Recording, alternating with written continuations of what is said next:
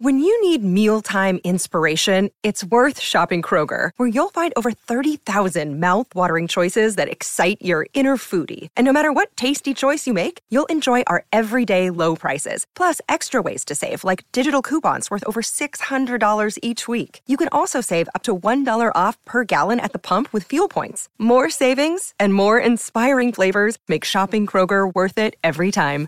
Kroger, fresh for everyone. Fuel restrictions apply. Fabio Grigenti, Gennaro Romagnoli, Gennaro Romagnoli, Fabio Grigenti, la prima cogitata a Trois dei Daily Cogito. È un piacere avervi qua, veramente. Grazie. Un grande piacere. Grazie. E oggi parliamo, no, non fate i timidi, non lo siete stati finora, No, non fate i timidi, non, lo fate, no, no, dai, no. Va bene. Oggi parliamo di psicologia, anche eh, ricollegandoci ad alcune cose emerse durante la monografica su Freud, e di epistemologia, e insomma cerchiamo di far ribollire un po' il pensiero. Che ne dite? Direi di sì. Direi di sì. ribolliamo. Siamo d'accordo? Benissimo. Ribolliamo? Siamo d'accordo, Siamo- peraltro. Siamo d'accordo. Perché siamo in tre. Ed è giusto Siamo così. d'accordi. e quindi si- dobbiamo essere Bene, d'accordo. molto bene. Facciamolo però d'accordi come sempre D'accordi. dopo la sigla.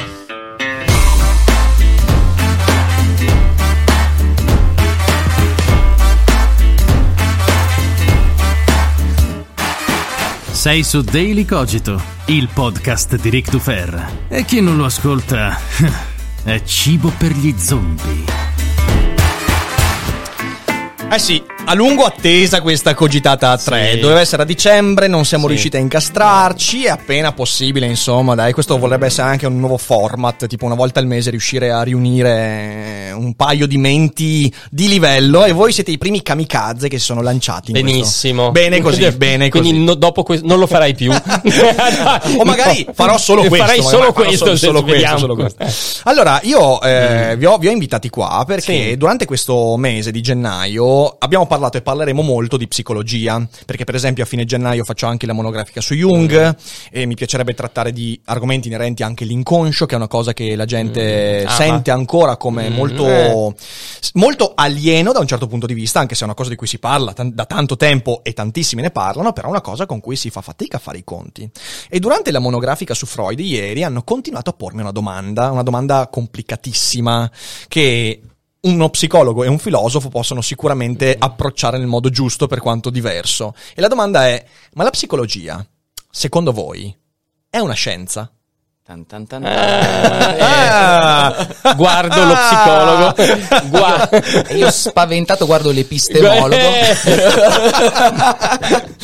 Guardo. E io inizio a guardare YouTube, eh, allora, eh, Rick guarda YouTube. Allora, ma Gen- Gennaro deve dirci qualcosa. su Lasciamo questo. la patata andiamo- bollente. Ma no, non è una patata, è, è un, è un tema importante che la, che la psicologia, almeno per quello che io posso vedere, eh, ha fin dalla sua nascita. Sì.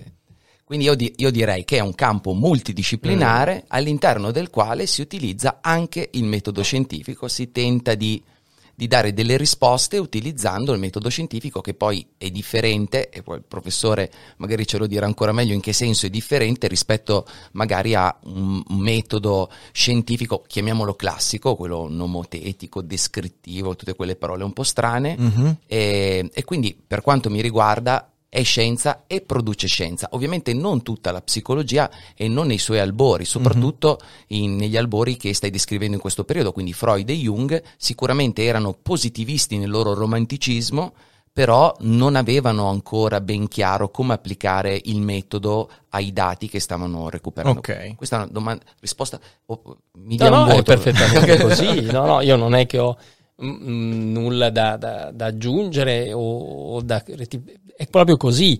Intanto c'è da dire eh, un aspetto va, va detto, la psicologia eh, in un certo senso è un approccio antichissimo alle questioni umane. no? Eh, la prima eh, tentativo di definizione di una scienza psicologica della psiche è di Aristotele. Quindi già i greci avevano un'attenzione all'umano da un punto di vista della psiche. La psiche che cosa era? È l'anima, noi traduciamo eh, questa parola, ossia la parte più vera di noi. Mhm. È una scienza di ciò che siamo intimamente ed essenzialmente. Quindi è, è questo tipo di attenzione eh, non nel senso della scienza moderna, ma comunque epistemica. Certo. È una scienza a tutti gli effetti, un episteme, c'era già agli albori della nostra cultura. Poi la psicologia scientifica in senso moderno nasce eh, tra la metà e fine dell'Ottocento e già si, eh, come dire, si diparte, si, si, si divide in mh, approcci completamente diversi, quello sperimentale, no? che prende l'approccio delle scienze dure, la misura Certo. eh, della psiche, e poi invece approcci come quello fenomenologico, che guarda invece ehm, alle- ai resoconti autonomi, per esempio, che il soggetto fa pro- dei propri stati interni. E quindi eh, una- già subito con una molteplicità di approcci. Ehm, ma che cos'è la scienza? Perché eh, la domanda, la psicologia è una scienza, eh, potrebbe avere una risposta definitiva solo nel momento in cui chi l'ha fatta ha un'idea molto precisa di scienza. Certo. Ma non esiste la scienza, esistono le scienze. Ci sono criteri molto riduttivi, quello kantiano. C'è tanta più scienza in un discorso quanto più c'è matematica. Mm? Ma è un criterio molto riduttivo perché questo escluderebbe. E poi ci sono approcci molto più liberi. Ci sono approcci che dicono che la scienza è, eh, come dire, deve accertare frequenze, mm?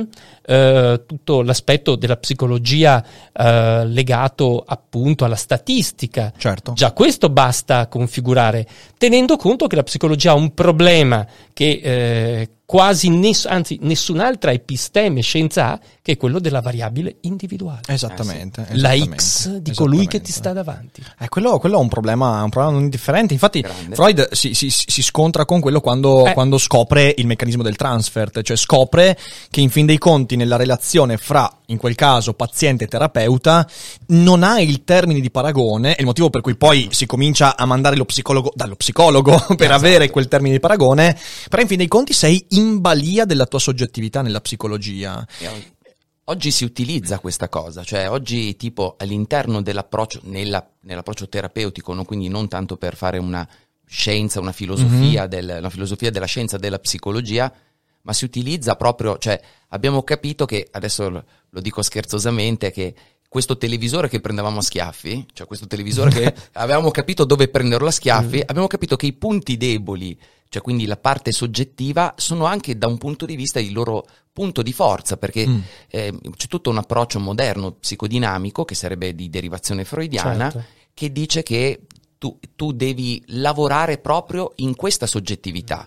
Cioè, quando sono di fronte al mio paziente, se io mi sento irritato, non devo pensare che è lui che mi irrita, ma che qualcosa dentro di lui lo sta irritando e quindi lavorare su que- dentro di me per aiutare lui. È una Sì, cosa... sì, sì, sì, sì, sì, sì, fantastico, fanta- Peraltro nella- nella, mm, nel discorso che hai fatto tu eh, sull'antichità eh, della domanda sulla psiche, ok, quindi di quest'anima, è vero che la psicologia va a eh, individuare quello che dovrebbe essere il vero sé. Lo faceva Freud andando a ritrovare i traumi nella storia infantile, lo fa Jung con gli archetipi e via dicendo. Però c'è un rovesciamento incredibile che è proprio quello che a me ha catturato molto quando cominciai ad entrare proprio nei libri Mm. inizialmente di Freud, poi Jung e via dicendo, poi io eh, mi sono scontrato con Deleuze, l'antipsichiatria e via dicendo, mi sono divertito un casino io a leggere sì. quelle cose. E, mm, ed è il rovesciamento perché Aristotele, quando parla della psiche, quando parla di quest'anima, intende la parte razionale che si differenzia da quella animalesca. Cioè, la parte più autentica di noi nella tradizione filosofica occidentale è quella che poi Cartesio intuirà essere il cogito, quindi quella parte razionale che mi connette alla ragione universale. Freud rovescia completamente questa cosa, perché in fin dei conti la nascita della psicologia per come la intendiamo è data nell'istante in cui Freud dice è vero che c'è una parte fondamentale di noi, ma col piffero, che è quella parte razionale. In realtà la parte razionale è la punta di un iceberg, la parte vera, più autentica, è quella che sta al di sotto. E quindi l'inconscio, che prima di Freud è una deviazione di percorso, Socrate che diceva eh, l'uomo fa naturalmente il suo bene e poi ogni tanto compie il male perché non conosce il bene, quindi la parte autentica è quella razionale, Freud dice non è così, noi siamo autenticamente un mare ribollente di cose anarchiche e incomprensibile, l'inconscio, e dobbiamo fare uno sforzo incredibile, che è anche uno sforzo culturale, per invece dare voce a quella puntina che poi chiamiamo eh, coscienza, razionalità e via dicendo. E questo ha mutato radicalmente nel Novecento anche il- proprio la- la- l'immagine antropologica dell'uomo, Certo, quindi la- la- certo. il fondamento antropologico dell'uomo. E questo ha degli effetti devastanti. Beh, c'è un. ehm, c'è- c'è- quello che hai detto è, è- è- intanto è meraviglioso per uno psicologo sentire che, questo tipo che sì, di- esatto, mm. soprattutto che prima fosse la ragione, no? diciamo così, nell'ambito filosofico, l'idea di a, a cosa puntare. Però più che Freud, che anche lui sicuramente è stato il primo a, a dire, a- a- ad, ad affrontare proprio questo ribaltamento, per me Jung l'ha ribaltata ancora di più. Mm. Ok. Perché per Freud il- l'inconscio era quasi un problema. Cioè per Freud l'inconscio è un problema. Dove c'era l'ess ci deve essere l'io, dice lui, no? Mhm. Quindi in questa sua formuletta. Quindi dice dove c'è l'inconscio ci deve essere il conscio. E invece Jung dice no, tu sei un, un arcipelago di pezzettini di coscienza sparsi che di tanto in tanto si aggregano in complessi e, di ta- e quell'io che per, per Freud era il cocchiere dell'auriga platonica, Sì, sì, sì, per, dire, per lui no, per, per- per Jung è un abbaglio che sia un cocchiere questo personaggio. Quindi per- e Jung dice è tutto inconscio, anzi per Jung noi siamo manifestazioni dell'inconscio da un certo Sì, punto sì, di sì, vista. sì, sì, sì. Certo. Sì, eh, questo è, è vero. S- eh, due aspetti, mh, secondo me, eh, vanno eh, considerati, che mh, in ogni caso ehm, che si eh, scelga un approccio che poi è stato l'approccio eh, decisivo per la cultura occidentale, seguito per millenni, di una eh, psicologia centrata sul logos, Mhm. sulla razionalità, mh, come istanza egemone. Istanza vuol dire come quello che comanda. Sì. Eh, il, il logos è, il- proprio, è proprio l'egemonicon, cioè quello che deve dare la regola a tutto Sì, il resto, sì, sia che eh, vi sia questa prospettiva oppure il suo rovesciamento che, eh, come dire, ehm, carsicamente eh, un'attenzione eme- eh, rimane, c'è tutta una tradizione dell'inconscio, se vogliamo, eh, soprattutto mh, dalla modernità in poi, qualcosa che spinge, ma Freud in qualche modo lo fa esplodere, Sì. ecco. E però eh, qual è il, eh, il quadro? Che in tutti i casi, quale sia l'istanza che si sceglie come determinante l'essere che sono, lo psicologo deve avere uno sguardo terapeutico. Ossia, non è una scienza semplicemente descrittiva la psicologia, attenzione, non, non dice solo come va il mondo, non dà una rappresentazione. La psicologia nasce anche anticamente come una terapia, cioè come una cura di un dissesto, perché è come se eh, eh, nella nostra cultura psicologica eh, fossimo sempre in qualche modo esposti ad una disarmonia della psiche e lo psicologo quindi interviene come il terapeuta. Ossia, non lo psicologo, ma tutti, Certo. eh, eh, psicologia, eh, abbiamo visto Freud, Freud era un medico, Esatto. portava con sé lo spirito del medico. Certo. Quindi la psicologia non solo è una scienza nel senso che tenta di descrivere fenomeni psichici, secondo un metodo più o meno, ma è anche una scienza nel momento in cui si dispone a curare. Intervenire. Intervenire. No, tu non è che vai dallo psicologo, eh, Gennaro me lo insegna, eh, eh, per farti dire, per farti dare una descrizione oggettiva. Tu vai dallo psicologo per esporre mm, una situazione di disagio molto spesso, mm, di, che vuol dire dissesto delle facoltà. E lo psicologo, con le sue conoscenze, deve intervenire a riportare un equilibrio. Quindi è una scienza dell'intervento. Certo. È una scienza che modifica, è una scienza che vuole cambiare lo status quo. Non è solo una scienza descrittiva o rappresentativa del mondo. Mhm. Da questo punto di vista, eh, rispetto per esempio, perché questo, questo è fondamentale, però rispetto a eh, una scienza medica come può essere la, la virologia, per esempio, Sì. che produce dati molto più freddi rispetto alla Certo. psicologia. La psicologia, come diceva prima Gennaro, entra sempre in un ambito soggettivo, perché in fin dei conti la stessa raccolta dei dati della psicologia è una raccolta dei dati che è esposta a una serie di difetti, eh, per esempio il fatto che tu devi, devi, devi fidarti fino a un certo punto delle parole del paziente. Ecco, come ci si approccia in questo senso? Perché il paziente mente, eh, l'ha scoperto mo- molto, molto tempo fa, ancora Freud, il fatto di Eh. dover eliminare la tara, la tara Mm, dei pregiudizi e via dicendo. Questa cosa qua come si tratta quando, quando ambisce a diventare scienza? Perché è un casino. Eh, perché allora, dal punto di vista del, cioè quando devi fare la rice- ricerca, allora esistono tanti mille, mila metodi per creare, perché anche lì eh, è un, cav- è un cavallo, no? Lo- loro cercano, questo forse è il loro più grande difetto del- degli psicologi, è che cercano di essere sia descrittivi che prescrittivi, no? Hai E allora- sentito quando Gennaro parla di un difetto dice loro gli psicologi. Loro, Adesso quando noi. dice cose positive dice noi psicologi. Vedi, vedi, è il gioco freudiano de Loro. quando è l'inconscio. Quando faccio qualcosa di male, è l'inconscio, quando faccio qualcosa di Le giusto cose invece sono neg- io. le eh, cose vedi. negative degli psicologi. andrebbe Eh? psicologizzato. un, un supplemento di indagine. Qua, Gennaro. questo mobbing da parte della- dei filosofi. Sì, eh, è un po'. mobbing. No, è, è vero. Sì, cioè, due contro uno. non- non- Guarda che ti ho chiamato solo per quello. Cioè, Fabio, ti ho No, chiamato no, solo io, ho per grande- io ho una grande stima per, per i colleghi psicologi. No, comunque invece nel- nell'ambito terapeutico tu non cerchi di raccogliere quella qualità di dati che cercheresti di raccogliere per condurre una ricerca, anche perché non potresti farlo, Mhm. perché quelli che raccolgo da Riccardo non sono quelli che raccolgo, eh, raccolgo da Fabio, come io mi Certo. interagisco con lui non sono quelli con cui interagisco con te, pertanto nel momento in cui io faccio una mia analisi di questi dati, devo sempre tener conto che la relazione con Fabio è la relazione con Certo. Riccardo. Mm, Questo è un punto interessante. Vi faccio una domanda perché secondo me qui, qui c'è proprio un punto di rimente. Questo fatto, ovvero che la spaccatura fra oggettivo e soggettivo, che eh, in filosofia ha fatto, ha creato un po' di eh, pagine, un po' di pagine, Eh, un po' di problemi. pagine.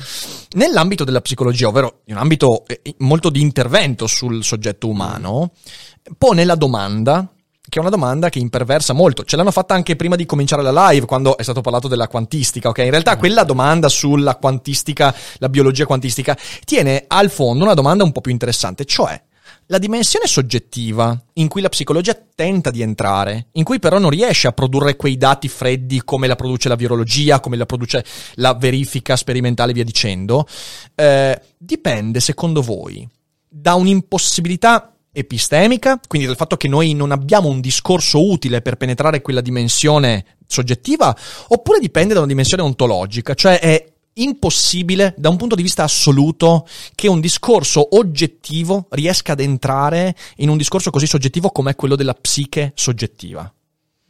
Ehm, Vi ho fatto sufficientemente amici- male. No, è molto chiara, è molto chiara. Spero di aver fatto male, però cioè, è una Eh, domanda... è la domanda. eh, è una domanda potente questa. Mhm. Potente.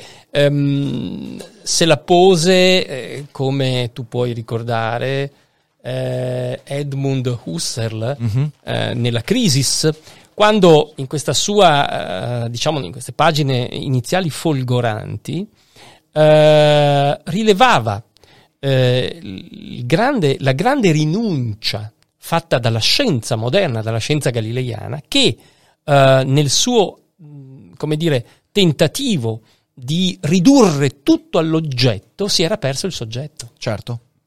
Ehm, e quindi sì, è un costo enorme, questo è stato un costo della scienza moderna, dove eh, effettivamente le procedure di oggettivazione eh, di fatto hanno eh, messo fuori gioco la possibilità di un discorso scientifico su ciò che oggettivabile non è mai, perché presupposto da ogni oggettivazione, cioè il soggetto conosciuto. Certo, certo. E quindi in questo senso è un problema epocale questo. E quando Husserl dice guardate che la scienza moderna ha smesso di parlare della vita, vuol dire che ha smesso di parlare di quelle che sono le questioni vitali importanti, le questioni della soggettività, quelle che premono a me prima di ogni altra cosa, sulla quale molto spesso la scienza è muta. C'è un filosofo contemporaneo eh, che probabilmente tu conosci che è Thomas Nagel. Hegel. che ha scritto, vabbè, un libro che è diventato famoso perché è stato criticato da Dennett che è Cosa si prova ad essere un pipistrello, Certo. però c'è un libro ancora più interessante che è The Look from Nowhere, cioè lo sguardo da nessun luogo.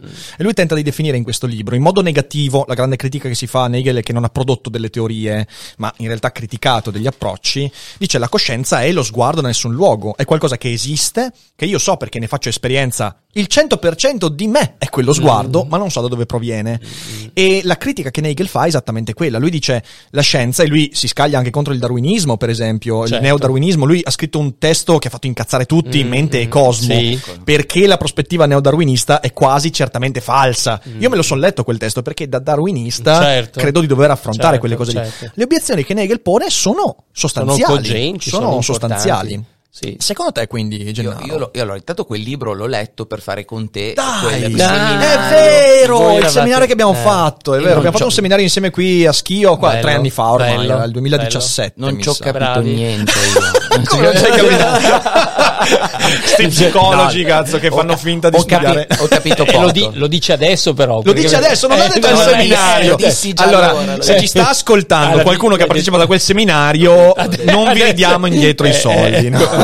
No, comunque a parte gli scherzi, no, no, be- bellissimo, bellissimo. Allora io la, la metto su, su un piano prescrittivo, appunto, mettiamo il virologo, no, per fare l'esempio. Il virologo ha due, in questo momento ha, ha due modalità di azione. La prima è l'analisi dei dati che vengono raccolti in modo freddo attraverso appunto ciò che, che emerge dai tamponi, però la seconda parte però anche lui ha a che fare con la vita, giustamente. Eh sì. E Certo. quindi quando hai a che fare con la vita che è singolare e idio- idiografica, non so come è, è unica, a quel punto lì non può, non può più davvero dire visti i dati, cioè ci proviamo a fare visti i dati, ne conclude che singolarmente questo è perché in quel momento lì c'è tutta la soggettività che a questo punto io mi chiedo e vi chiedo, è dovuta all'estrema complessità che, che ha la vita o è perché non abbiamo un, eh, un paradigma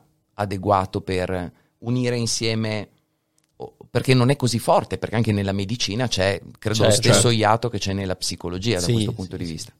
No, io credo che ehm, diciamo probabilmente i- il problema mh, è posto in termini così complessi da rendersi insolubile.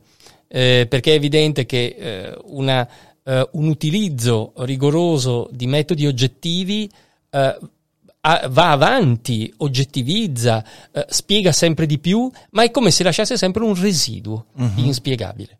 Ed è un residuo che eh, noi eh, nella nostra cultura abbiamo poi vissuto, per esempio, ehm, attraverso esperienze psicologiche, per esempio, legate alla- all'arte, al romanzo. Quanta psicologia c'è nella letteratura? Eh sì. Eh, per esempio, no? Ed è fuori dalla scienza. Certo. Ma quella, certe descrizioni psicologiche. Pensate alla invenzione letteraria del monologo interiore, no?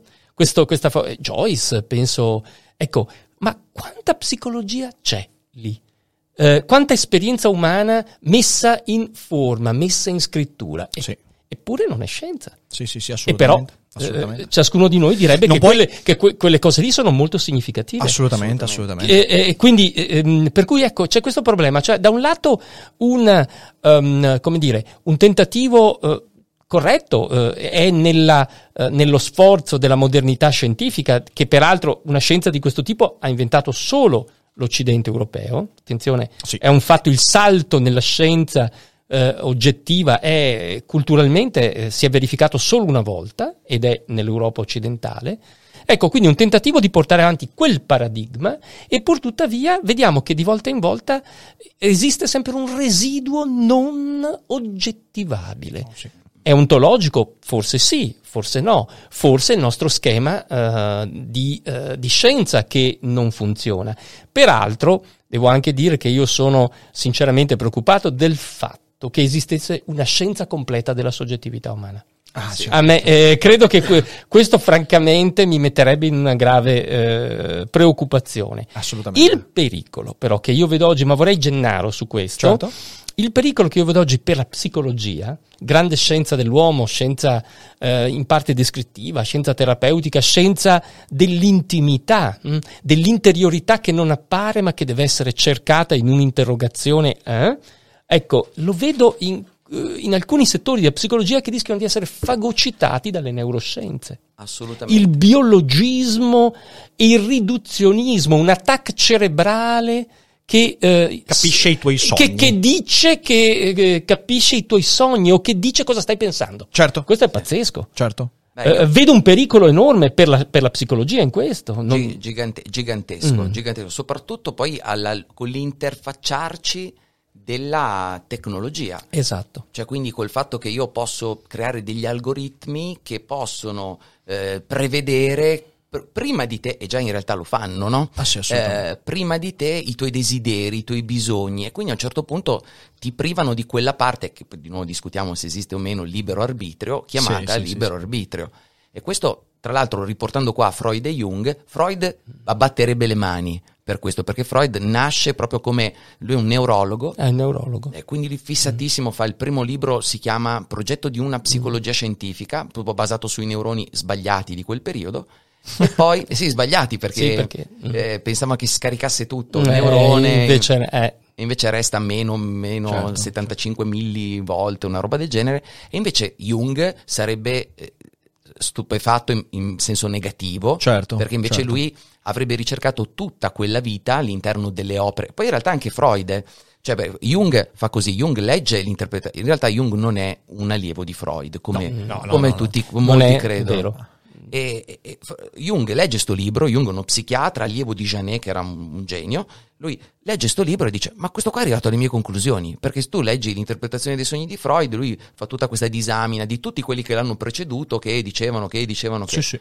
E lui quando vede sta roba va da Freud e gli dice guarda che tu mi hai, mi hai letto nel pensiero, solo che Freud poi a un certo punto inizia a dimostrare, a parte la fissazione del sesso, no, che tutti sappiamo, certo. ma inizia a dimostrare anche la sua fissazione per essere più un positivista che non un Mm, romantico. mm, mm, e Jung piano piano invece dice: No, secondo me con quel punto di vista lì non andiamo da nessuna parte. E siccome è lo stesso identico eh, fagocitamento che hai appena citato, Certo. anche lì c'è, Mm. secondo me c'è bisogno anche della parte di senso, non so come, come- come chiamarla, di comprensione, non solo di descrizione, che deve continuare e che le neuroscienze non ci possono dare. Sai, Certo. su questo, su questo c'è, un, c'è un versante estremamente proficuo, anche molto rischioso. E adesso, eh, perché, perché fa rientrare dalla finestra delle cose che il riduzionismo ha cercato di buttare fuori, ed è eh, la dimensione teleologica dell'esistenza. Certo. Mi vengono in mente due autori. Uno che è quello che ho già citato, Thomas Nagel, che tratta la questione dal punto di vista ovviamente eh, filosofico eh, e ontologico, però c'è eh, Viktor Frankl. Frankl nei suoi testi a un certo punto dice una cosa molto chiara, dice il problema del riduzionismo ehm, psicologico è che si è convinto che l'essere umano sia il risultato di una sedimentazione e basta. In realtà tu devi mettere dentro la comprensione dell'essere umano anche il suo progetto di vita. E secondo Frankl quel progetto di vita non ha a che fare con la sedimentazione già avvenuta, cioè tu puoi capire e puoi analizzare quello che è avvenuto nella vita di un uomo, puoi capirne i traumi, ma non lo riassumi in quei traumi come invece Freud in qualche modo cercava di dire. E c'è quindi un'immagine che per me è molto interessante. Ieri durante la live su Freud ho definito eh, la mente per Freud è in fin dei conti una scatola, cioè una scatola, una struttura predeterminata da questo punto di vista è anche un, un allievo di Kant, cioè nel senso c- c'è una categorizzazione a prioristica della struttura mentale, la triade e via dicendo, eh, che poi viene riempita di contenuti, ma quei contenuti rientrano in quella struttura. Jung rompe la scatola, cioè dice no, attenzione, quella scatola comunica con cose molto più antiche e quindi tutto il discorso della simbologia e via dicendo. Poi arriva Frankl e dice sì, no, ma non è soltanto all'indietro quell'apertura della scatola, è anche in avanti. E quindi in realtà si arriva, e qui volevo arrivare a dire quello che è il pericolo, perché è una, una prospettiva molto affascinante che mi fa mi, mi- mi fa sentire di nuovo al centro di un discorso perché io sono anche i miei progetti, io sono anche i miei sogni, sono anche Certo. il significato che voglio dare alla mia vita e che nella mia esperienza non si riassume soltanto alle cose che ho vissuto, ma anche a quello che voglio diventare. Però dall'altra parte la prospettiva che si designa è una prospettiva olistica, cioè tu non puoi comprendere il soggetto se non in una dimensione subspecie eternitatis, quindi riuscendo a capire tutto quello che ti ha portato ad essere a quello che sei e anche a tutto quello che vuoi essere, quindi alle dimensioni prospettiche della tua vita. Ovviamente perché questo è pericoloso? Perché fa rientrare dalla finestra non solo la teleologia, l'uomo si comprende sulla base dello scopo che si dà o che gli è dato e quindi dalla finestra cosa che rientra? Rientra Dio. Rientra, rientra una dimensione di Fideistica. fatto fideistica e, e metafisica. Questo è ciò che Dennett, per esempio, denuncia di Nagel. Lui dice: A me Tommasino sta pure simpatico, però quando mi dice che eh, non puoi capire cosa si prova ad essere un pipistrello perché la dimensione soggettiva è impermeabile alla descrizione scientifica, tu mi stai dicendo che esiste un progetto. Lo puoi mettere come vuoi, ma se mi fai rientrare la teleologia, mi fai rientrare anche il creatore barbuto, che a Dennett non piace, anche se lui è barbuto tanto Eh, quanto. mm, molto barbuto.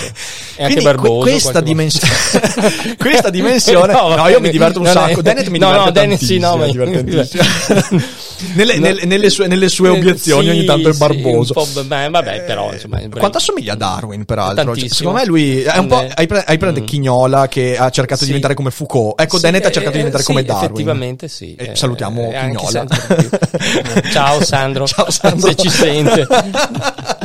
Comunque, Cioè. dicevo, e questa cosa qua è, è molto Mm. importante da capire perché se tu adotti la prospettiva di Frankl, eh, tu, tu stai riaprendo le porte alla possibilità di, di di una teologia della psiche.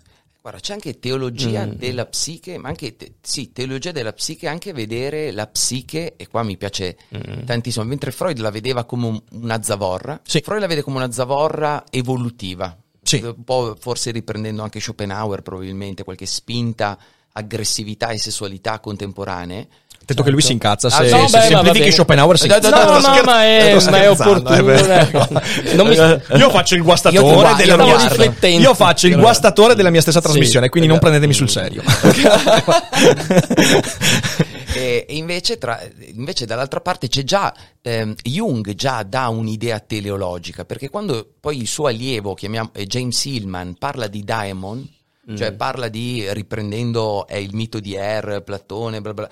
cioè lui ti dice guarda che lo scopo della tua vita c'è già tu lo sai do- anzi tu dovrai l- il tuo scopo è scoprirlo Scoprire lo scopo. e esatto. scoprire lo scopo e anche questa è una posizione teleologica Assolutamente, assolutamente. Eh, se- certo. e poi Quel anche- rischio lì è, È alto. sostanziale, Sì, è alto. sostanziale. Alto, è alto, sì, il rischio sì. È, Com'è, ecco, che la, co- com'è che la vedi? Cioè, nel senso, quel rischio lì. Cioè, la domanda che ti faccio Mm, adesso è. E, e peraltro è una domanda che ti feci ancora durante Mm. un corso che, abbiamo, che, che, che, che fe- che- che facesti tu all'università. La domanda è: reimmettere la teleologia? Perché ti ricordi, io feci quelle Sì. lezioni su Bergson proprio Certo. durante il tuo corso. ok? Bergson, in qualche modo, padre della fenomenologia europea, perché insomma Husserl ha preso a Mm. piene mani da Bergson, dà vita a tutto quel movimento lì. E Bergson in realtà era un teleololo, te- teleolologo. Certo. Ho inventato una teleolologo. Un teleologo. Ok, si può andare avanti all'infinito. un teleologista. Era un teleologista, esatto. E, e- e lui venne criticato proprio per spiritualismo. certo, D'altra parte, certo, però, io certo. credo che Bergson indichi una via per tornare a parlare di scopo e finalità Mm. senza necessariamente dover aprire la porta a- al, al Dio inteso eh, come veniva inteso da chi voleva mettere Dio al centro della discussione. Certo. Secondo te è possibile reimmettere la teleologia senza ricadere in risposte facili che durante il passato non hanno portato da nessuna parte? Ma ehm, è una sfida. Provo a eh, risolvere Vai. eh, dal mio punto di vista eh, questa, mm, come dire, questa polarizzazione tra sì, una visione riduzionista, una visione, eh, come dire, eh, appiattita. Eh, Che funziona, sì, che, certo ha sua, ehm, che ha la sua efficacia mm, sul piano rigos- rigorosamente scientifico, descrittivo, fa tornare i conti, Ehm, e un- invece la prospettiva opposta, mm, quella appunto di vedere eh, un progetto, Sì. un essere eh, protesi secondo una finalità che non è riducibile ai dati. Ecco, questa è il- la contrapposizione. Che è strutturale. Che è strutturale. Questa è la tipica eh, contrapposizione moderna, no? Eh, io provo a risolvere eh, la cosa mettendomi in mezzo. Ok. Eh, la domanda è, eh, ci possono essere dei fini che in qualche modo evadono dal dato, dal come è ora la mia vita, senza essere eh, per questo fini trascendenti? Mm, ok, ok. Questa è la domanda e io credo di sì. Se andiamo a vedere l'esperienza dell'etica, Sì. eh, i greci faccio l'esempio, un esempio di greci, ma questo accade credo in tutte eh, le situazioni in cui noi ci troviamo a doverci elevare da una situazione orizzontale di base che non ci va più bene. I greci cosa pensavano? Pensavano che la descrizione dell'anima, anche scientifica, la, de- la descrizione della psiche, eh, individuasse solo la base di partenza, cioè vediamo che cosa c'è in comune in molte teorie psicologiche. In molte teorie psicologiche tendono a spiegare quello che ci, st- quello che ci sta dietro, quello che ci muove a essere in qualche modo, cioè come se ci dessero la base Uh, per strategie esplicative di tipo orizzontale. Si spiega tutto con dati, uh, con algoritmi e, e, questo però è solo il punto di partenza. I greci pensavano che la psicologia dovesse descrivere in questo modo. Sì. Aristotele vuole dare una teoria della psiche che è scientifica e pur tuttavia dicono che questo deve essere solo il punto di partenza per elevarci e migliorare. Ossia, che cosa succede? Dobbiamo sempre pensare che noi non solo siamo quello che siamo, ma vogliamo anche migliorare ed essere diversi. E quindi iniziamo delle strategie di verticalità che si innalzano dalla base che siamo per eh, acquisire per esempio nuove abitudini, per imparare eh, cose nuove, per studiare, per darci degli scopi che non sono necessariamente trascendenti, non ci precedono, ma che però ci guidano lo stesso con una finalità molto precisa. Okay. Quando uno vuole cambiare il proprio lavoro. Sì. Quando uno è infelice, quando uno non vuole più fare la vita che sta facendo, la base, l'orizzontalità della sua vita, le abitudini che si ripetono e vuole cambiare, in fondo si sta dando uno scopo. Sì. È teleologicamente orientato a una trasformazione. Chiamo queste strategie teleologiche verticali perché attraverso la fatica del cambiamento di abitudine trasformano la nostra vita immettendo nei dati della nostra vita una progettualità uh-huh. che prima di quel momento non esisteva. Sì. Quando inizia la verticalità della nostra esistenza? Verticalità vuol dire andare verso in alto, ma non necessariamente verso Dio. Vuol dire andare verso un'immagine di noi diversa, mm. che, dive- che funziona come uno scopo, ma non è per questo uno scopo trascendente. Bellissimo. E oh, questo sì. è l'ethos, sì, il sì, comportamento. Ethos significa comportarsi, cambiare le proprie abitudini.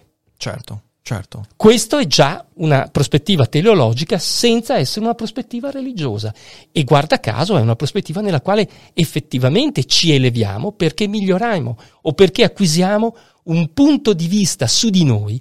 Chi sta in alto guarda se stesso e gli altri da un altro punto di vista ma non è ne- ma esattamente, ma non è necessariamente lo sguardo di Dio. Sì, sì, assolutamente, assolutamente. Cioè, in questo. Io ho provato no, a. No, eh, no, no, ma è proprio perfetto. C'è, c'è un'obiezione che mi viene in mente. Sì? Allora, se dovessi pensare a un'obiezione, è la seguente: eh, c'è una corrente filosofica che eh, fin da Hegel ha sviluppato le sue, eh, le sue propaggini, la quale risponderebbe dicendoti: attenzione, però, anche queste progettualità in realtà vanno a collocarsi non nella prospettiva allora psicologica con cui Freud e Jung hanno cercato di dire, cioè tu non spieghi il progetto che ti dai guardando alla vita del soggetto, ma spieghi il progetto che ti dai guardando alla vita della comunità, certo. del gruppo, della certo, classe, della collettività. Certo, certo. Quindi questo è, eh, è, il motivo per cui in tanti nel Novecento hanno cercato di trovare il connubio fra Freud e Marx, per esempio, sì.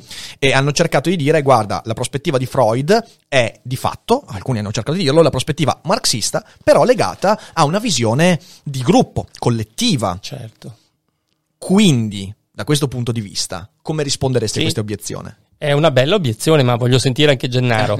C'è eh, comunque la possibilità di parlare di una psicologia sociale, di mm-hmm. una mhm. psicologia collettiva. Non necessariamente i fini che ci diamo sono fini che noi eh, decidiamo essere i nostri fini. Certo. Spesso dipendono. Sono indotti. Eh, sono fini che in qualche modo sopravvengono certo. dal fatto che stiamo insieme agli altri. Esatto. Cogliamo che ci sono dei fini che sono importanti non solo per noi, ma che stanno al centro. Hm?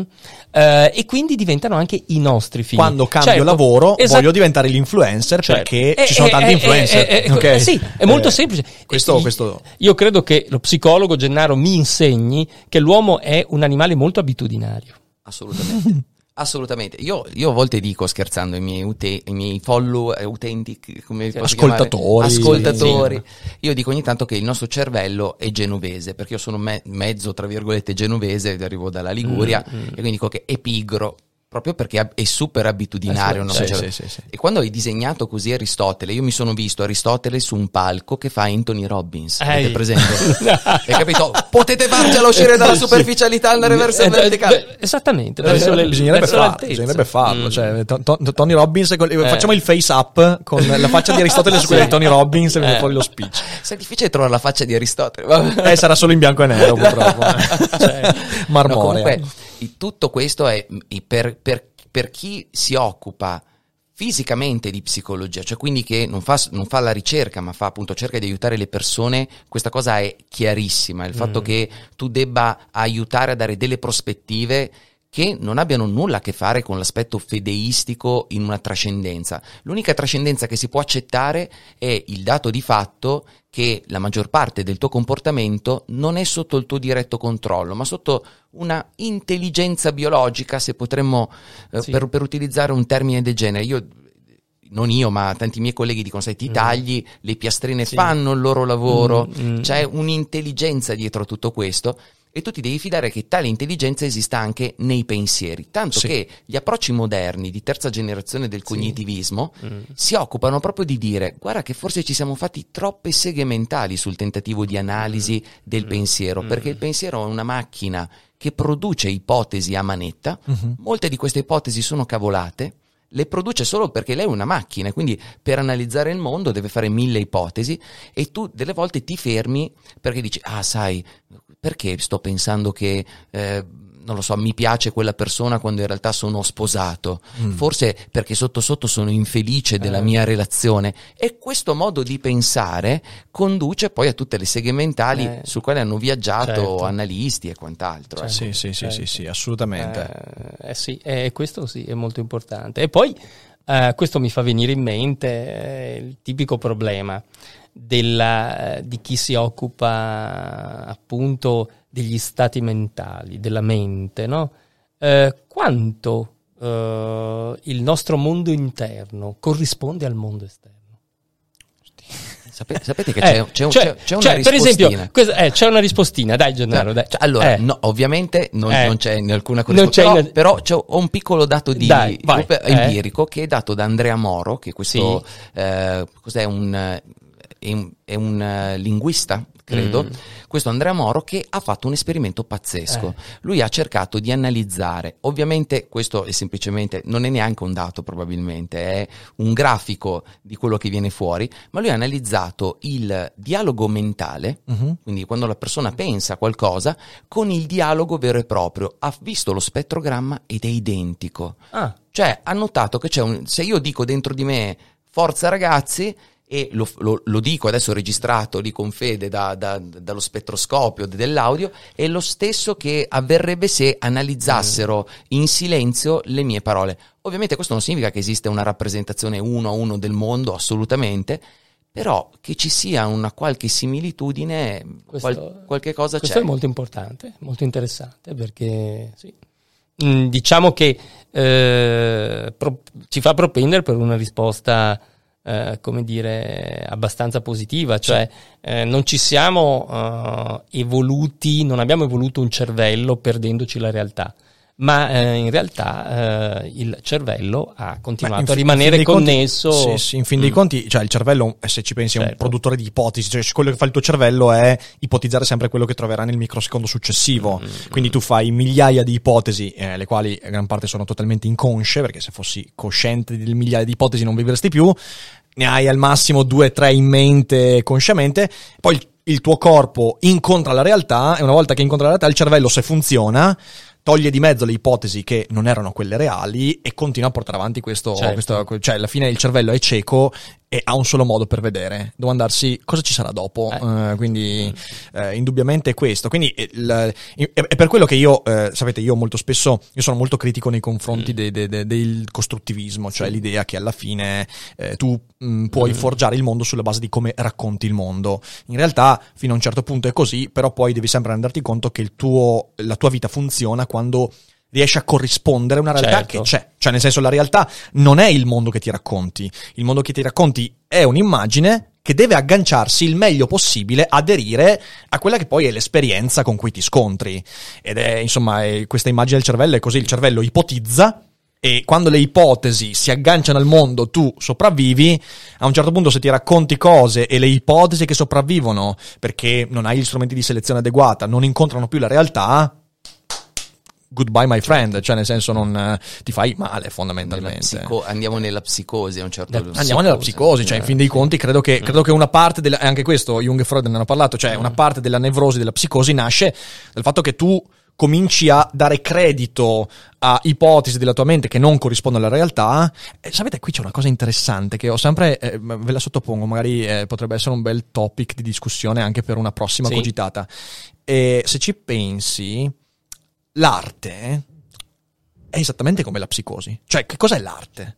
L'arte è far sopravvivere delle ipotesi che non incontrano la realtà, che però producono qualche cosa. Certo. Lì, per esempio, il Cioè- costruttivivismo funziona, Sì, cioè lì funziona sono molto, narrazioni che certo, hanno degli effetti certo. sulla realtà. E quindi l'artista è letteralmente uno psicotico perché inventa qualche cosa e- e segue un filone di pensiero, di ipotesi che non è strettamente collegato alla realtà se non mh, di conseguenza, diciamo così. Dobbiamo dire che è un, è un virtuosismo, del, un virtuosismo di quella macchina che, che fa probabilità. E, e- però la differenza tra lo psicotico e l'artista, in teoria, è che lo psicotico non si rende conto che quelle rappresentazioni sono rappresentazioni. Certo. L'artista, in teoria, si, Eh, dovre- sì. si rende conto di questa È vero, differenza. è vero, è vero. Sì, sì, questa, questa è la differenza. Però il meccanismo in sé per sé è Mm, molto, sì, molto, molto simile, simile. insomma. Cioè, noi siamo. Ed è per questo che eh, sa- anche lì ehm, l'ho tirato fuori non a caso, perché nel discorso che facevamo sulla comprensione riduzionista dell'uomo, nella visione riduzionista. L'arte e la letteratura fanno fatica a rientrare. Certo. Io mi ricordo una frase scritta da Foucault che è geniale, Certo. e nelle parole e le cose lui dice: eh, Se tu pensi che l'uomo sia soltanto la sua sedimentazione, la letteratura diventa Certo. soltanto follia. Certo. È così, è così.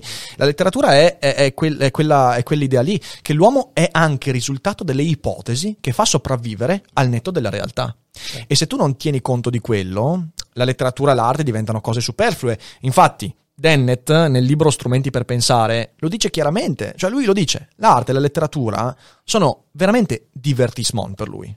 Che Certo, può essere, cioè certo. puro, puro, puro surplus di tempo e di energie. Lo faccio perché ho tempo, lo faccio perché ho energie. E l'arte invece c'ha un significato. Per me molto di più, infatti. Per Certo, me non so, ha il certo. significato di intanto di poter esplorare come nel gioco del bambino quello che verrà dopo. Anche i nostri gatti sono artisti da questo punto. Mhm. Anche se sono adulti, giocano tra di loro per simulare una realtà e all'interno di quel gioco inventano delle cose. Io lo vedo quando abbiamo preso il secondo gatto. Il secondo gatto inizia ad imitare l'altro, si imitano tra di loro, spuntano fuori comportamenti che prima non, non esistevano Mhm. e eh, che si imitano tra di loro, spuntano nuove tecniche di combattimento. Certo. E questa qua per me è la rappresentazione animale di di come poi emerge l'arte nel- nell'artista. Quindi ha un suo senso, è una simulazione di diversi mondi, ecco, non Eh, so sì, come sì. dire. un- Cioè, è una simulazione che perdura anche quando la realtà la contraddice. James Joyce, l'Ulisse di Joyce, è una simulazione Certo. che resiste al fatto che la realtà non, Certo. non corrisponda a quella. È, è- è- fenomenale. Cioè, se tu questo lo, lo intendi solo come un divertissement, ah, secondo me ti stai perdendo un bel pezzo per strada. certo. Anche la musica, cioè Sì, Bach eh, una simulazione che di fatto perdura anche se non è... Allora, e, do- e dov'è che sta questo confine beh, strano? Beh, Cioè, il- questo confine, tipo, io ascolto una musica, però la musica ha dei cambiamenti fisici Mhm. dentro di me. Guardo un quadro, questo quadro ha dei cambiamenti. C'è ehm, Vittorio Gallese, eh, collaboratore di, di Giacomo Rizzolatti, dei Neuroni Specchio, che parla di simulazione incarnata, no? Mm. Lui dice: Io guardo questo quadro e il mio cervello si sta chiedendo come ha fatto a fare questo quadro Certo. e lo sta facendo. E quindi, visto che guardare questo quadro mi attiva il cervello in questo senso, mi sta aprendo mondi, possibilità e quindi anche possibilità concrete di sopravvivenza, non Certo. solo di, di cazzeggio. Per Il valore, il valore dell'arte come mezzo di Certo. sopravvivenza. Eh, sì. Eh, ma io credo di sì, cioè Eh, sì. mh, voglio mh, insomma una battuta. Credo che finirà prima la scienza che l'arte. Sinceramente, se devo fare una scommessa su eh, futuri rivolgimenti disciplinari, futura selezione no? Mhm, nel campo, io credo che finirà sicuramente prima la scienza. Quando non ci sarà più nulla eh, da indagare in termini scientifici, resteremo con, eh, le nostre, con la nostra immaginazione. Sì, sì. Eh, anzi, è probabile che, siccome oggi la scienza la fanno sempre di più le macchine, a un certo punto noi resterà solo il campo del gioco e dell'arte. Assolutamente sì, assolutamente sì. Che eh, se ci pensate anche la stessa parola simulazione, mimesi, sono al centro sia eh, della, della- della psiche, delle espressioni più importanti della psiche, del comportamento umano, ma anche dell'arte stessa del gioco. del gioco, c'è una radice comune di queste cose e credo che appunto di questo ne vedremo tantissimo nella storia futura se ci sarà dell'uomo. Forse la scienza a un certo punto diventerà meno importante. O, Chi- o- o la scienza... chi- eh, cioè, chi dice che eh, eh, la scienza sia un'impresa che durerà all'infinito? Sì, sì. Ci sono già scienze che in qualche modo si sono consumate, hanno già detto molto, non hanno più quella forza, eh, come dire, all'inizio del secolo eh, le scienze espansive sembrava eh, la fisica, Certo. mh, le grandi teorie fisiche, la relatività. Oggi eh, c'è un grande lavoro sperimentale, ma non vedo una sintesi ulteriore, no? E quindi sono scienze da questo punto di vista un po' ferme al palo. Altre scienze, però, chi dice che però a un certo punto lo spirito scientifico smetterà e finirà di essere importante per noi perché ci interesserà di più eh, che descrivere il mondo immaginare. Certo, Immaginare mondi inesistenti, certo, certo. che è poi lo spirito, perché no? Mi piace, sai, mi è venuto in mente, Eh. avete presente quel il documentario su Google Go, AlphaGo? AlphaGo. AlphaGo, che serve questo computer che vince a Certo, Go, che batte certo. tutti. Sì, sì, sì. Questo spoilerone per chi non ha visto la serie, alla fine camp- questo campione pazzesco di Go dice io sono rimasto davvero sconvolto dalla creatività della Certo. macchina e mi ha insegnato. Ecco qua io vedo, ci vedo questo incontro tra la scienza, cioè quindi è un campo finito, Go, Sì. e quindi magari sono già riusciti a determinare tutto quello che c'era da determinare, da descrivere tutto, ma la macchina inventa questa cosa, ma la macchina mica lo sa, Mhm. è il giocatore umano che riconosce sta genialità. Assolutamente, Certo. assolutamente. E ci vedo Sì, un... sì, sì. C'è un racconto di Ted Chiang, eh, che io è un, un autore di fantascienza che io cito molto spesso. Hanno tratto film come Arrival dai suoi racconti. Lui è un autore pazzesco. Nell'ultima raccolta che si intitola Respiro, c'è un racconto molto breve in cui lui eh, immagina una società non molto futura alla nostra, nella quale la scienza è diventata talmente complicata che prima ha lasciato per strada la gente comune, cioè la gente comune non ha più potuto capire la scienza perché eh, le cose con cui entrava in contatto erano talmente complesse da dover addirittura inventare dei linguaggi completamente al di fuori della Certo. capacità. A un certo punto lascia per strada anche gli scienziati, perché le macchine, i supercomputer e le intelligenze artificiali arrivano a un livello di comprensione della realtà che l'essere umano non può più fare nulla. Certo. E quindi all'essere umano rimangono soltanto due cose.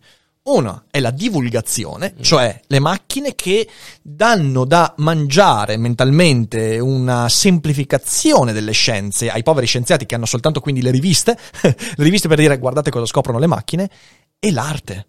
E l'arte rimane. E pe- perché capita questo? Ecco, questo è- sai, sai quanto è collegato a questo libro qua? Adesso mi viene la pelle d'oca perché è collegato all'ultima, all'ultima cogitata che ho fatto con Giorgio Taverniti. In questo libro, eh, Riccardo Peter dice: Noi arriveremo a un mondo in cui ci renderemo conto che non siamo a misura dello smisurato. Cioè, la scienza. Io non credo finirà, perché io non credo che l'universo sia una scatola chiusa. Credo che l'universo sia un bosco sconfinato, quindi ci sarà sempre qualcosa da scoprire, sempre qualcosa da percepire, sempre qualcosa da... Però a un certo punto la scienza potrebbe arrivare ad essere smisurata, cioè non più disponibile per quelli che sono i nostri limiti. A quel punto l'essere umano lascerà andare la conoscenza scientifica eh, per la sua strada e allora lì sì potrebbero essere le macchine a scoprire, potrebbero essere le intelligenze artificiali a descrivere e a comprendere. E noi torneremo ad una dimensione in cui torneremo a coltivare i nostri limiti. E l'arte, molto più che la scienza, da questo punto di vista, potrebbe essere veramente un ambiente in cui coltiviamo i nostri limiti.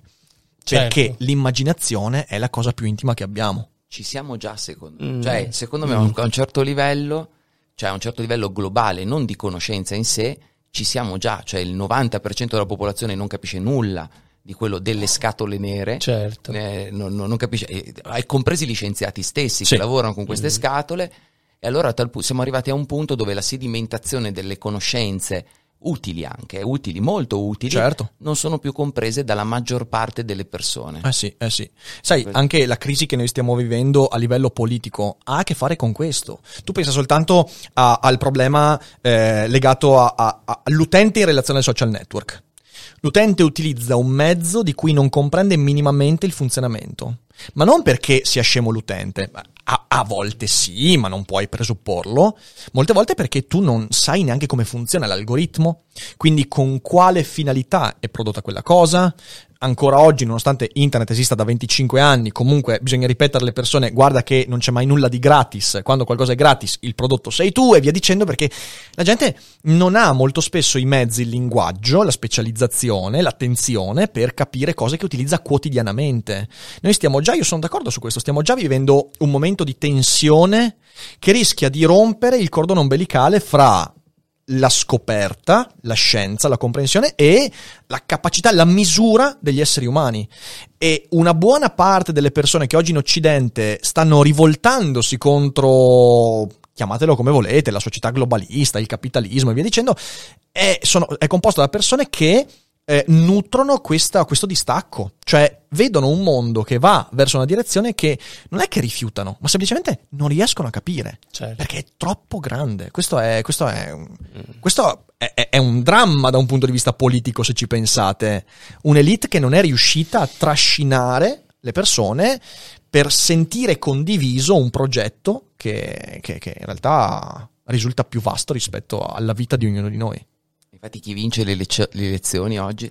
Eh, eh, no, eh, non, Oh, non oh, apriamo, speriamo di no, Non apriamo questa, non apriamo questa pagina. Certo. Sì, e questo è, mm, è vero. mm, questa idea, eh, Riccardo, questa idea della mm, complessità della scienza è molto bella, molto, mi, mi colpisce. Sì, ehm, vedo alcuni elementi importanti. Allora, intanto, ehm, effettivamente oggi eh, siamo di fronte a un discrimine no? tra una scienza classica, potremmo dire, eh, che è stata una scienza coltivata soprattutto da menti umane, mm, per gli umani, e una scienza che già oggi in molti settori prevede eh, eh, l'ibridazione con il potere delle macchine. Quindi Certo. una scienza che già non è più eh, solo ed esclusivamente umana. Ci sono, eh, oggi occorre eh, in molte discipline avere una tale potenza di calcolo che nessun umano riuscirebbe a competere appunto con queste macchine. Non solo, ma esiste eh, già oggi il problema di comprendere come una macchina abbia prodotto certi risultati. Certo. Ehm, quindi eh, già c'è un, come dire, un andare fuori controllo, no? nel senso della complessità mh, del- delle strategie eh, di conoscenza e questo è il primo problema. Eh, ne vedo un altro legato alla scienza, un secondo problema, è che la scienza oggi in molti settori non si accontenta più di descrivere il mondo, di dire come il mondo va, di dire, eh, eh, come dire, eh, Che la cosa verità, succede. che cosa succede, ma interviene Mhm. pesantemente sul mondo, trasformandolo e creando oggetti che non esistono, creando realtà che non sono affatto naturali. È la tecnoscienza, la scienza che più che descrivere trasforma, produce e crea.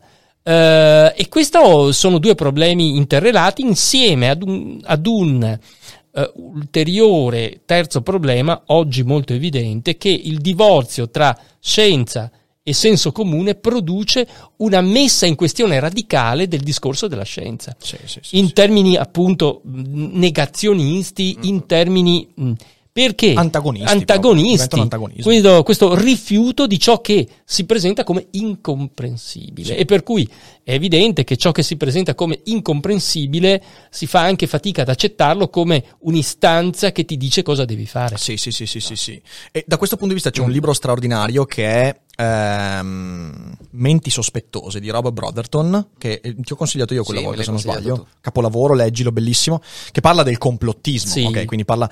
E, e lui dice una cosa fondamentale, ricollegandosi a questo disagio della civiltà, che è un disagio che si è sviluppato negli ultimi decenni soprattutto, lui dice... perché quindi esplodono i fenomeni delle accuse del Mm. complotto e via dicendo di ogni genere, peraltro veramente di ogni genere, ragazzi, cioè ci sono delle cose incredibili lì fuori, perché l'uomo ha bisogno di riempire quel vuoto dando significato. Ecco allora lì che ci ricolleghiamo a quello che dicevamo prima. Tu non puoi comprendere l'uomo senza tenere presente la sua fame di dare senso alle cose. Il fatto di dire la terra è piatta, che a noi fa tanto ridere, è l'urlo di un individuo che sentendosi scollato da coloro che fino a ieri gli davano barlumi di senso e oggi non lo danno più, deve riempire quel vuoto raccontandosi una storia. Il problema è che, un po' come lo psicotico, non è un artista, è uno psicotico che non capisce questa cosa qua. E io credo che la scienza dovrebbe ripartire da lì, ripartire da raccontare questa cosa. Dire, guarda che tu questa roba qua la stai facendo, hai ragione a farla. Cioè, il terrapiattista ha ragione a nutrire quello. Non ha ragione nel contenuto di quello che fa, ma ha ragione nella forma di quello che fa.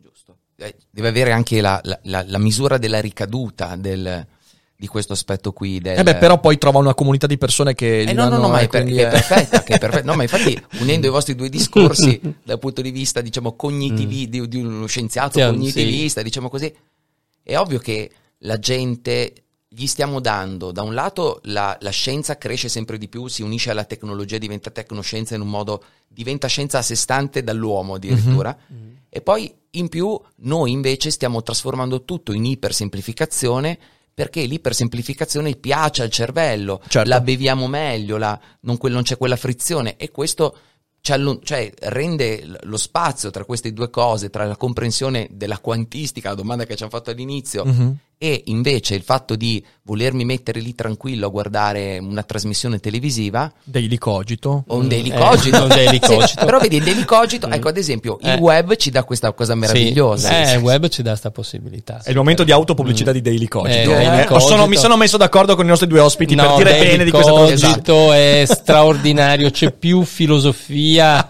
in Daily Cogito che... No, che adesso eh, fai incazzare tutti- adesso- fai incazzare tutti i tuoi colleghi se lo dici, non eh, farlo, non farlo. Non lo dico, l'ho solo alluso. Mamma mia, Eh. mamma mia. Eh, oh, siamo, siamo- siamo ben oltre l'ora di cogitata. Ah, quindi è, è- è- è- andata vola- benissimo. Madonna santa, Eh, bellissimo, sì, bellissimo, grazie. bellissimo. Posso Io- però Vai. una provocazione? Vai, ci piacciono. le Però. Però- credo che eh, allora, fermo restando che eh, in taluni suoi eh, settori la scienza si è chiusa no? Mhm. in una, come dire, in una conventi- in conventicole di specialisti che giocano, come avrebbe detto Es, Herman Hesse, un gioco delle perle di vetro tra loro. Mm. Fermo restando questo, che rimane, devo anche dire però che esiste eh, anche dall'altra parte un atteggiamento che non riconosce i veri termini del problema, ossia chi nega valore alla scienza o, o- o- contesta la scienza crede che ciò che dice lo scienziato sia una opinione. No, certo, certo. Eh, non è un'opinione. Assolutamente no. La proposizione scientifica ha alle spalle, e può essere contestata per questo, ma ha alle spalle eh, la ricerca, la prova, il metodo, e quindi non è un'opinione. Assolutamente, assolutamente Quindi c'è questa semplificazione che... eh, e poi su, su questi fenomeni di contestazione, il complotto, quello che sta... eh, io credo che esista una, eh, una sorta di perversione dell'atteggiamento che forse già aveva Freud o avevano- aveva Jung, l'idea che dietro l'apparenza di ciò che siamo, di ciò che diciamo, di ciò che accade, esista un'istanza nascosta. Mm?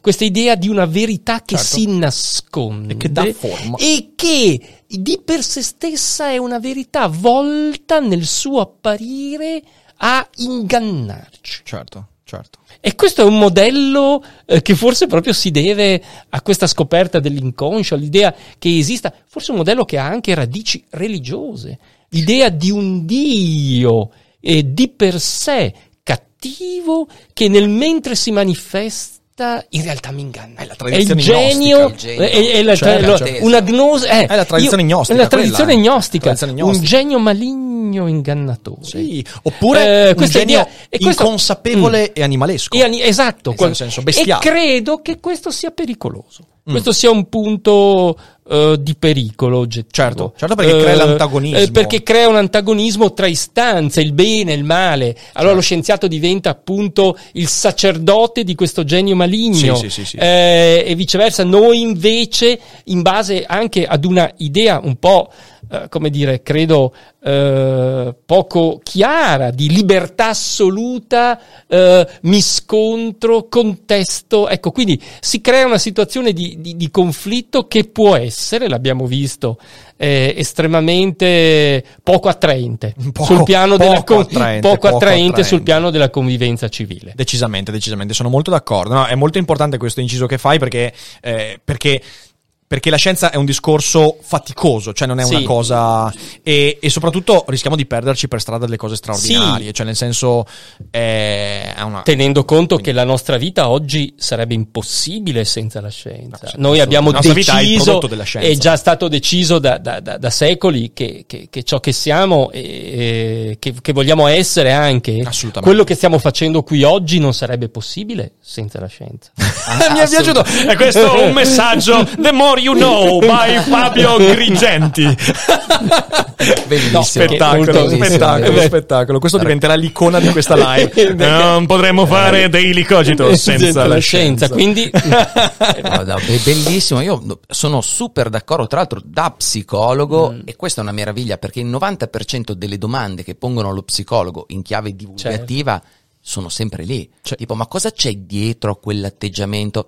Quell'atte- ma scusa, allora mio cugino quando mi parla si to- Rick, mentre gli parlo si tocca il pizzetto, che questo sa- sapete Eh. è un classico non E c'ho verbale. anche la gente che mi commenta su YouTube dicendomi: Ma secondo me tu menti perché ti tocchi troppo Queste il sono pizzetto." stronza, guardatemi, Queste sono guardatemi cose- Vedi attentamente. che connessioni, ma- Sì. eh, No, no, io eh, dico agli utenti, guardatemi attentamente, andate a- guardarvi lo speech di Lisa Feldman Barrett che prende tutti questi concetti presi da Ekman, avete presente l'I Sì, to me, sì, che sì, fai sì, così, sì, stai mentendo, sei messo, che per carità ovviamente hanno un certo valore, però li smonta pezzetto Mm, per mm, pezzetto. certo, certo. Perché effettivamente non puoi dirmi che dietro quel singolo gesto c'è tutto quel significato, perché No. quel tutto significato sei tu che ce lo metti. certo. No, Eh, eh, Peraltro, eh, peraltro è interessante eh, vedere che. Proprio secondo questo libro che ho mostrato varie volte durante questa live, perché mi sta piacendo. Come Eh, avete capito, mi sta piacendo. eh. Questo è il risultato della disabitudine al simbolo. Mm. Cioè, nel senso, soltanto una società che si disabitua a Mm, capire mm, mm. il valore dei simboli, dimenticando il significato e via dicendo, comincia a vedere simboli ovunque. Eh sì. Questo è un aspetto interessantissimo. Fantastico. Se tu ti disabitui al simbolo, vedi simboli ovunque. Beh, questo, Eh, questo questo, era- è, questo è- Questo è, è quello- questa è una cosa del funzionamento della nostra testa. Questo è l'inizio della nevrosi per una parte di Jung, no? Cioè Jung dice nel momento in cui tu perdi questo contatto, contatto col simbolico. col simbolico, Eh, sì. Allora lì ti, Eh, ti, ti ti esplodono i simboli davanti, Eh, eh, bravissimo. diventi vittima dei simboli e non li Bravissimo. interpreti più. Sì, Ti sì, sì. esplodono i simboli davanti, Esatto, ottimo, esatto. eh, È, è proprio così, è proprio così. eh, siccome Jung Stavo osservando usata. Fede che non ne può più. ma- Che che- soffre. Fede- Fede, dovete- dovete sapere, quelli che Fede- ascoltano- Vede che mi sembra sconfortato. Quelli che ascoltano in differita devono sapere che cogitata. oggi purtroppo scusa. Fede è zittito perché Eh sì, non ha il non microfono. può intervenire, avrei voluto. Secondo me, secondo me, secondo me se, se gli dessimo il microfono adesso eh, dire- direbbe tipo esploderebbe in una Sì, in un- qualcosa di- Vabbè, allora Bravo, siamo Fede. andati, siamo andati lunghi, siamo andati lunghi, quindi adesso chi è in live non se ne vada perché apriamo la chat vocale, quindi Dai. chiacchieriamo per 10 minuti, un quarto d'ora in gran Grande. tranquillità. Eh, per tutti gli altri, eh, andate a conoscere, beh, metto i link ovviamente a Psinel e al sito di, di Gennaro. Eh, Fabio invece su internet eh, non, Non esiste, non sono esiste. solo qui, ma solo qui, quindi provvederò. Provvederà Ci sono degli speech eh, bellissimi, ci sono delle lezioni Sì, su ci sono YouTube- cose mie le trovate, ma insomma dai, dai, dai, dai. sì, ci sono delle cose mie. Vabbè, vabbè. Ok, quindi insomma, spero che questa cogitata a 3 sia piaciuta a voi, prima di tutto. Mm, sì, e, assolutamente. e spero che Bellissimo, sia sempre piaciuta meglio. anche a chi ha ascoltato. E tu? Ti è piaciuta? Io mi sono annoiato da morire. non ne facciamo più! Dai! Basta! No! Ultima. Basta! Anzi, sapete cosa faccio? Zittisco anche i due ospiti. Perfetto, parlo soltanto io. no, scherzi a parte. Voi diffondete la puntata, fate conoscere dei Sì. Cogito a quanta più gente possibile. E noi ci rivediamo presto, presto con altre puntate. Eh, grazie, Jenna, grazie, Fabio. E Grazie, non è ciao. tutto noia ciò che pensa.